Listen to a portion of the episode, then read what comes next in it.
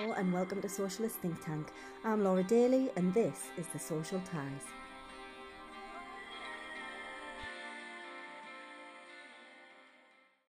Hello and welcome to The Social Ties, a new series here on Socialist Think Tank's channel. We aim to talk to people from community organising groups, um, campaigns, protests, and all things grassroots. This is our first show, and I'm absolutely thrilled to welcome Rachel Meenan. Hello, Rachel. Hello, hiya. How are you doing? I'm not bad, thank you. How are you? I'm good. It's really good to see you. I'm so pleased we've got you back on the show for a proper interview. Um, so, as you know, I invited you on here today to talk a little bit about the organisation that you're part of. Would you mind telling us a little bit about that? So, I'm involved with an organisation called Northeast Against Racism. And Northeast Against Racism was set up last June. Um, and really the thinking behind behind setting up Northeast Against Racism was really to, to as a platform to bring together all the existing anti-racist groups and um, anti-racist activists across the region. And I know sort of over the last few years, the, the, the Northeast really has been a target for far, far right activity. I think the, the prevent um, statistics from 2018 to 2019 said that there was more far right activity in the northeast than any other region outside of London. Um, so it really was to, to sort of coordinate for um, anti-racist groups and anti-racist activists across the region. And I think it, it did feel like a lot of the time as an anti-racist activist, we were continuously responding to far, far right activity. So going back to 2018, 2019, it felt like there was almost a counter demonstration nearly every weekend. Um, and it felt like we were simply just reacting to stuff. So a lot of the, the thinking behind Northeast Against Racism was to be really sort of proactive in challenging racism and challenging hate. So when we launched back in June, um, we wrote out to existing anti-racist groups. We wrote out to organisations which support refugees and asylum seekers, to trade unions, to local MPs and councillors, to hate crime leads and hate crime initiatives across the local authorities, with a view really to, to, to working collaboratively and working proactively in, in challenging racism and, and challenging hate. And as I said previously, we, we launched in June, and then actually in the week that we launched, or we launched our website and we launched on social media, it was the week that, that George Floyd was murdered and that Black Lives Matter really sort of erupted here in the UK. Um, so uh, our, our first event that we really supported was the 3,000 strong Black Lives Matter demonstration in Newcastle which was just absolutely fantastic. And we saw, you know, a whole new layer of anti-racists and activists who were, who were inspired by the by the Black Lives Matter movement.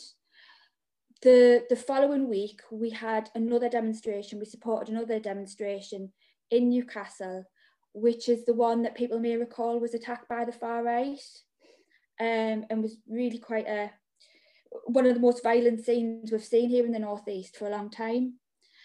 And we then went for a third demonstration in Newcastle the week after, really to sort of consolidate that Black Lives Matter message and to, to, to get away from the violence of the far right and to, to really sort of have a, a peaceful celebration with that message of Black Lives Matter at the heart. Um, since then, we've really, you know, we've worked with all sorts of groups. We work across the region with existing anti-racism groups. So we work with Sunderland Unites, with the Battle of Stockton. We work with Hartlepool Against Racism, County Durham Unites. And we worked with a group of health workers over the summer um, called the Northeast Health Workers Network. And they had a demonstration in August and a, pay, a campaign around pay justice and about getting a pay rise. And on that demonstration, we led an equalities block, really highlighting the, the, the disproportionate impact that COVID-19 has had on the BAME community and BAME health workers. And also highlighting the fact, you know, that our NHS is built by migrants and it's built by the Windrush generation.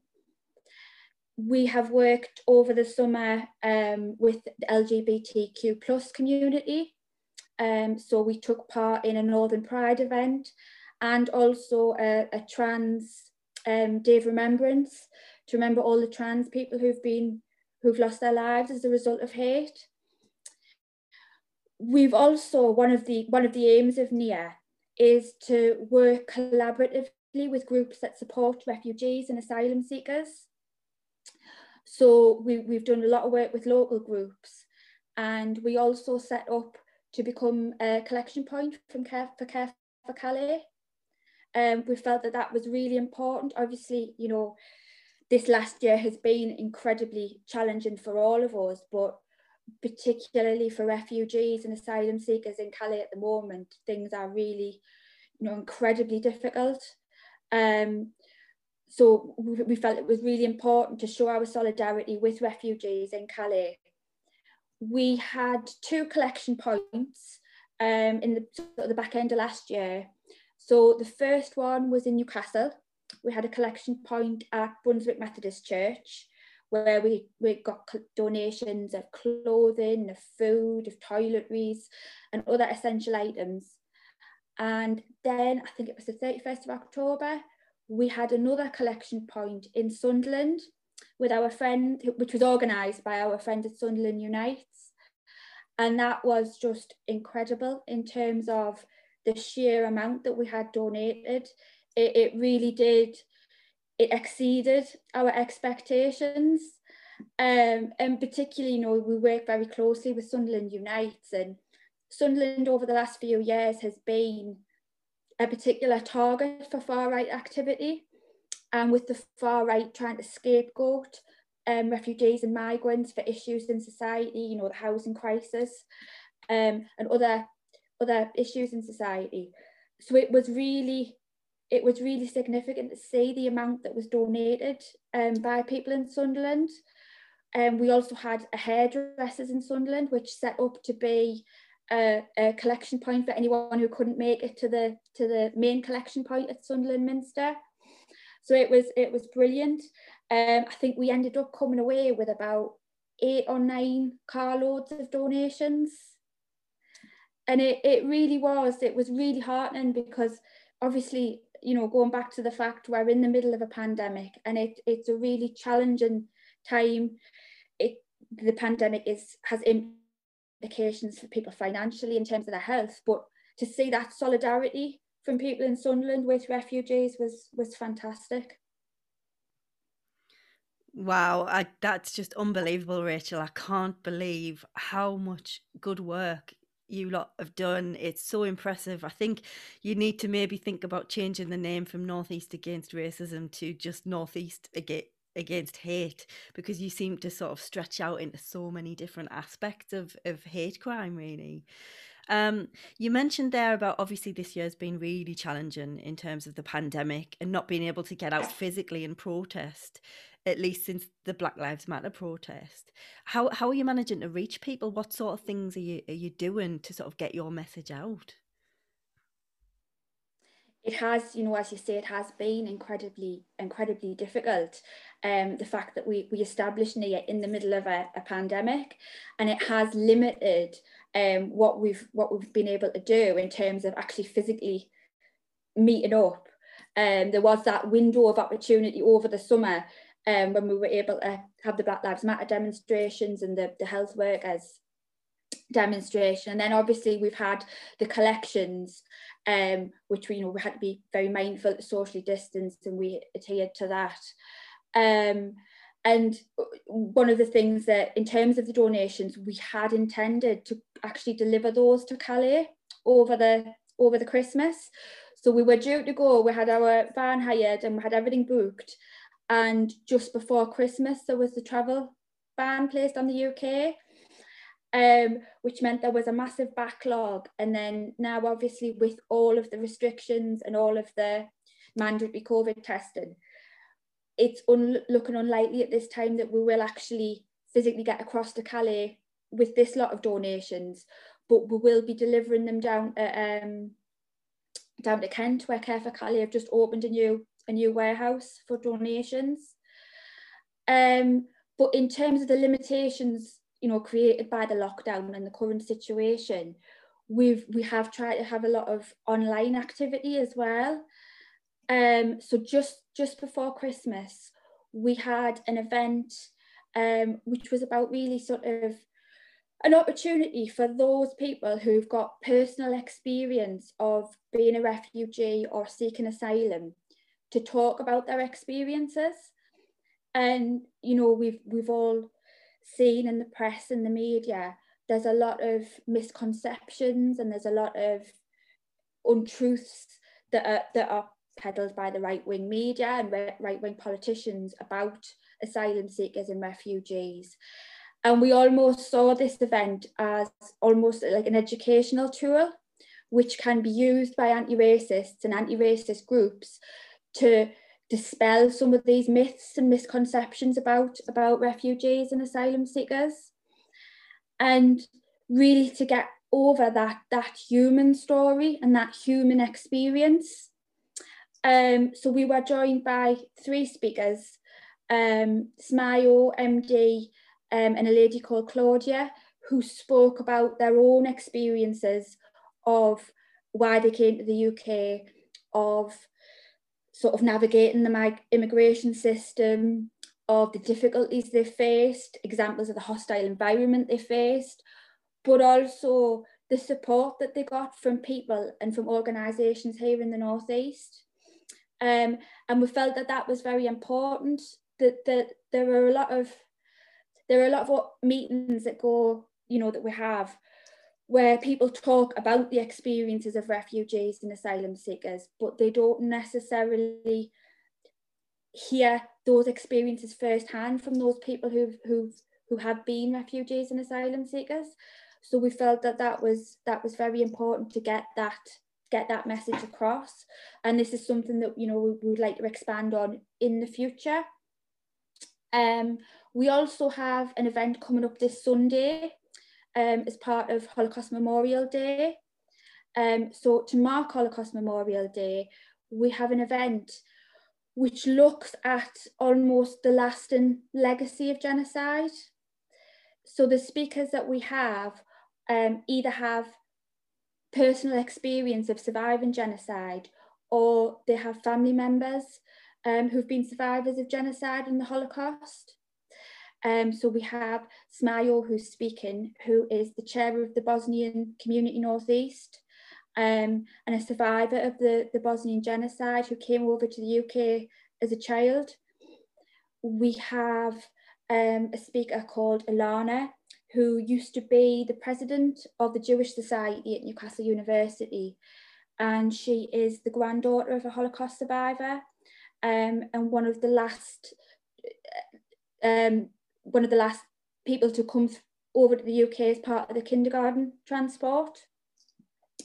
And we've also got um, a speaker called Dorothy, um, who's a long-standing anti-racist activist here in the in the northeast, who recently traced our family history and found that many of our relatives on our father's side were, were murdered during the Holocaust.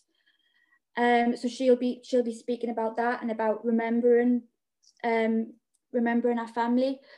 But it was very much that that lasting legacy of genocide and how we can learn those lessons from the past. Every year when we have Holocaust Memorial Day, you know, we have right-wing politicians come out and you know they make really passionate speeches about never again. And then the rest of the year, they're actually pushing a narrative and implementing policies which create division and which create hate and which perpetuate that. So it was very much the idea of the meeting is to get over that human aspect and the human cost of genocide um, and to get, you know, to hear from people who've been impacted by that that personally. Dear me, that that just sounds equally heartbreaking and impressive. Um, I think that event is going to be a really difficult one for a lot of people to watch, but I think an important one for people to watch. Um, um I'll certainly yeah. be watching it. It sounds like probably tissues at the ready for that, but but you're right though. These stories are not the ones that get told, are they? They're the ones that get sort of um, glossed over and you forget to think about the cost yeah. of it because nobody really talks about it. So, so can yes. you tell us um, exactly how we can access that? How do we get onto this to the Holocaust Memorial Day that you're putting on? So it will be live streamed on our Facebook page, um, Bosnian Community Northeast Facebook page, um, this Sunday at five o'clock. And, and again, going back to that, you know that that message of never again you know, we, we saw just two weeks ago um, with Trump supporters storming the Capitol wearing Camp Auschwitz t-shirts, you know, that we really do need to learn those lessons from the past and remember those lessons. You're absolutely right. It's it's it's they've just become emboldened again, haven't they? I mean, they've all these attitudes have always been there, but they certainly, I feel like you, you, you mentioned earlier on, you're seeing a rise in this hatred, and the far right are being emboldened. Thankfully, Trump has just gone, but his legacy is still yeah. there. You know, that's that's hanging about. That ideologies, um, yeah, absolutely. So you, you've said obviously there that the right wing are sort of coming out in force. Because of that, have you seen a rise in sort of um, the anti-fascist movement and the anti-racist movement have you seen more people wanting to get involved since since the rise of this hatred? I think black lives matter has definitely been a you know a force that has inspired people to get to get involved in anti-racism activity. Um, and I know from you know the, the, the demonstrations that we've had here and that we've had you know elsewhere it really has. We've seen a, a, whole new layer of, of anti-racist and active anti anti-racist and activists come forward. Um, and I also think Black Lives Matter has highlighted a lot of the institutional and systemic racism that that, that exists. And you know, the fact that we our criminal justice system, our um, you know, education system often perpetuates racism. Um, and we've, you know, we've seen, we're starting to see conversations about, you know, removing street signs that have links to British, you know, Britain's colonial past. We're seeing conversations about removing statues. We're seeing statues being pulled down that have got a link to, to you know, to Britain's colonial past and the slave trade. And I think it's really shone a light on that and you know in campaigning to decolonize the the education system. Absolutely. I couldn't i couldn't agree more with you there. One thing i'm really interested in rachel all this work that you've done has been so impressive um, and i would encourage anybody to get involved, anybody who's even remotely interested in this. But that brings me to the reason why are you interested in this? What was it that got you involved in anti-racism causes, and and in particular, how did that lead you to to begin Northeast Against Racism? I think, I mean, I've I've always hated and opposed racism, and any sort of hatred and discrimination and prejudice, and I think you know, as a as a socialist, the anti-racism struggle is is inherent to the fight for socialism and the fight for equality. Um, and I think, you know, we we live in a society where capitalism is where racism is a tool that is used by capitalism to divide people, but we see, also see that we see that hatred and that discrimination against other groups in society as well. We see that you know, with, against the LGBTQ plus community. We see that um, in misogyny and sexism. We see that, you know, in crimes against disabled people and people with disabilities. So I think it, it is all part of that struggle. And one of the things that we particularly wanted to do with, with Northeast Against Racism is, you know, because we saw particularly around the summer and a whole new layer of people get involved in anti-racism work around uh, Black Lives Matter and inspired by Black Lives Matter, we wanted to really also highlight how here in the Northeast, you know, the Northeast has a really strong tradition of fighting racism and fascism. Um, so we worked, we worked particularly closely with the Battle of Stockton campaign. Um, and just before Christmas, we went, we met with the Durham Miners Association um, with a view to really linking up how the trade union movement have been you know, vital to the fight against racism and fascism. That's brilliant. I, th- I think you, you're right in what you say that collective action is always the way forward, isn't it? And it seems like you were working with, you know, all the right people all across the Northeast. So, how, if people do want to get involved and, and join Northeast Against Racism or, or one of the even the other campaign and bodies, how, how best to do that? So NEAR is open to anyone who's anti-racist. Um, we had an AGM back in July, so not, not long after we'd formed. And at the, that AGM, we appointed certain roles and officers to try and make the group as inclusive as possible. Um, so we have a woman, a women's lead, we have an accessibility lead, we have an LGBTQ plus officer, um, and we're constantly trying to make the group as inclusive as possible. Um, so it really is open to anyone who wants to get involved. Um, you can message us on Facebook. We have a website that you can actually sign up um, for the membership list. Um, so people could, you know, can get in contact by either of those ways. And we also work really closely with the regional groups. Um, so again, we work with County Durham Unites, with Sunderland, um, with Hartlepool Against Racism, with the Battle of Stockton. So if someone's in a particular area, we can also, you know, put you in touch with with those regional groups as well. So our membership, our sort of core membership, is really made up with, of people who who are in other anti-racism groups as well. Oh, that's brilliant. I love to hear a good solidarity story there. I think that's fantastic. And and you're right in what you say about the, the the socialism side of it. Obviously on Socialist Think Tank, that's what we're all about. And I think you're right. It does interlink with anti-racist causes and and um, anti-hate causes and all of that. So it, it, it's it's just brilliant to see. And I think the work you're doing is just utterly fantastic. Um, so for one more time, then, how do people um, access this Holocaust Memorial Day on Sunday? So it's this Sunday at five o'clock. Um, it'll be live streamed onto the Northeast Against Racism Facebook page and the Bosnian Community Northeast Facebook page. Fantastic. Thank you so much for being with us today, Rachel. I really appreciate it. Um, technical issues Thank you very aside, much it's been wonderful. Thank you so much.